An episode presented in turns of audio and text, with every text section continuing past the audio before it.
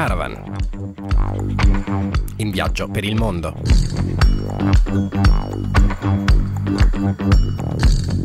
Buon pomeriggio e bentornati a Caravan, la trasmissione di Samba Radio in collaborazione con ACAV e l'associazione 46esimo Parallelo. Oggi in onda dal Festival dell'Economia di Trento. Partiamo subito parlando del Ghana che è stato veramente in un certo senso invaso dai vermi.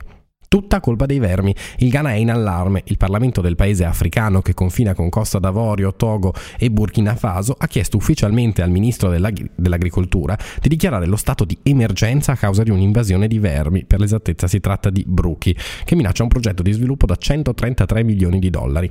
Il ministro Afriie, in una nota inviata al gabinetto, ha chiesto fondi illimitati per un'attività di irrorazione massiccia. Lo hanno riferito i media locali. Il ministro ha dichiarato alla stampa locale che in caso di mancato finanziamento e interventi tempestivi, il rischio è di arrivare in poco tempo ad una distruzione di tutti i raccolti, a una sorta di ground zero agricolo. Certo sarebbe interessante capire com'è nata questa invasione di caterpillar distruttivi, per i quali l'unica soluzione sembrano essere proprio i pesticidi. Gli insetti di cui parliamo sono dei bruchi capaci di marciare sul terreno. Lo fanno in gruppo, divorando e quindi distruggendo eh, prettamente tutti i vegetali che trovano sul loro cammino. Al momento hanno danneggiato le colture di Ashanti, Bronghafo e le regioni dell'est. I contadini di quelle zone sono in seria difficoltà. Danni analoghi si sono anche registrati però in alcuni territori di Zambia, Zimbabwe e Sudafrica e la stampa dice che sono a rischio anche Malawi, Mozambico e Namibia.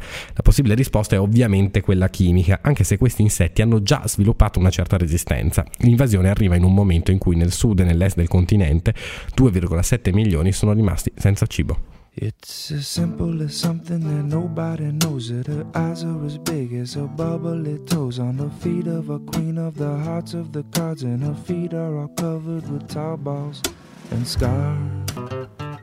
E parliamo di economia. Il presidente cinese Xi Jinping si dice pronto a stanziare 124 miliardi di dollari per la costruzione di infrastrutture tra Asia, Europa e Africa. Parliamo eh, di porti, autostrade, linee ferroviarie ad alta velocità, ma anche reti elettriche, soprattutto in paesi in via di sviluppo. È la nuova via della seta, non si tratta di un'assoluta novità.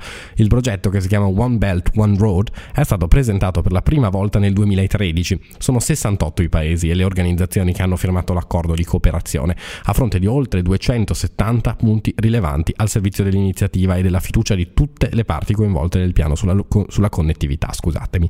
Regno Unito, Stati Uniti e Pakistan hanno accolto con favore il progetto cinese, mentre altri hanno sollevato dubbi sul possibile tentativo di Pechino di estendere la sua influenza a livello mondiale. E l'Italia che fa? Il presidente del Consiglio Paolo Gentiloni ha dichiarato dobbiamo costruire insieme una via della seta della conoscenza. Il premier italiano ha sottolineato gli aspetti culturali della collaborazione tra Italia e Cina ed in particolare quella del turismo e tra i centri di ricerca, ricordando i circa 700 accordi interuniversitari in atto tra i due paesi e la crescente presenza di studenti cinesi in Italia.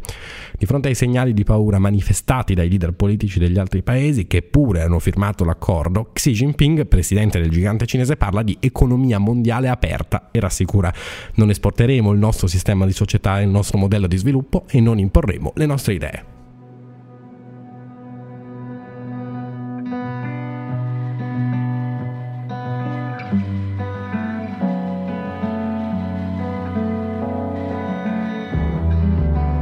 Questa notte di disordini e sentinelle è andata via la luce, tutti hanno visto per la prima volta le stelle. Ho sentito la tua voce in una conchiglia. L'acqua si impara dalla sete, la terra dagli oceani attraversati, la pace dai racconti di battaglia. E ora il personaggio della settimana di Caravan. L'ultimo imperatore cede lo scettro. L'imperatore giapponese Akihito ha deciso di abdicare, prima volta pensate in 200 anni, in favore del figlio. Il Parlamento ha approvato una normativa che permette all'imperatore di aprire la successione al principe ereditario Naruhito. È la prima volta che succede, dando vita alla prima abdicazione di un monarca sul trono del Grisantemo in circa 200 anni. A partire dal mese di dicembre 2018 i poteri passeranno dal sovrano a suo figlio. Per quella data l'imperatore avrà compiuto 85 anni. Il cambiamento al trono farà iniziare nel 2019 la nuova era dell'impero. Quella in corso è la Heisei, che significa pace ovunque, e ha avuto inizio l'8 gennaio del 1989, quando Akihito è salito al trono.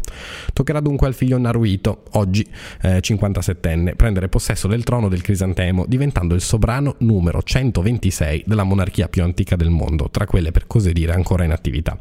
L'attuale imperatore già nel 2012 chiese al governo di essere considerato un normale cittadino. Dopo un'operazione per superare un tumore nel 2003 e un bypass appunto nel 2012, l'anno scorso andò in televisione per manifestare appunto la volontà di lasciare, temendo di non poter più svolgere il proprio ruolo.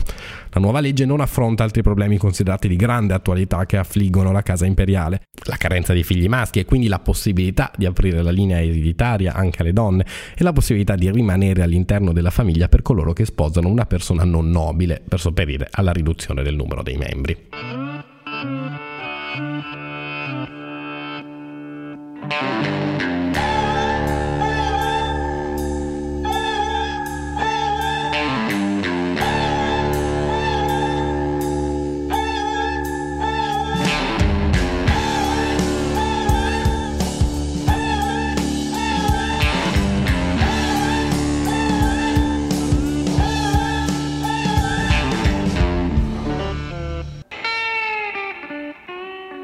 E ora le news di Caravan. Partiamo parlando di ONU e gli aiuti per i rifugiati nel Sud Sudan.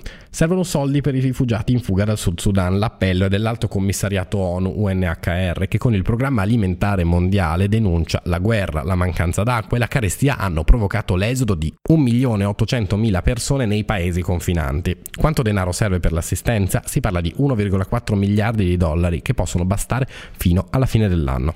Ma adesso andiamo nella Repubblica Democratica del Congo, dove c'è una vera e propria epidemia di Ebola. Lo ha reso noto l'Organizzazione Mondiale della Sanità. Nella provincia di Basuele le persone hanno cominciato a stare male dal 22 aprile.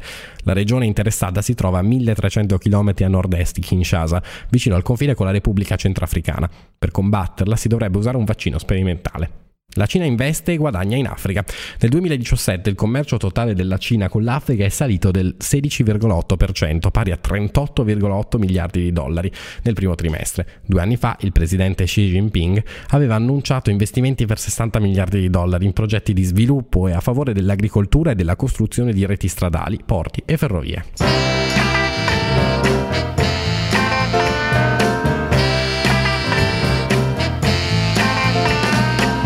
Tutto anche per questa puntata di Caravan. Io vi auguro una buona serata. In redazione oggi c'era Andrea Tomasi, in regia Giorgia Roda e Rossella Biagi. La voce che vi parla è di Nicola Pifferi. Buona serata.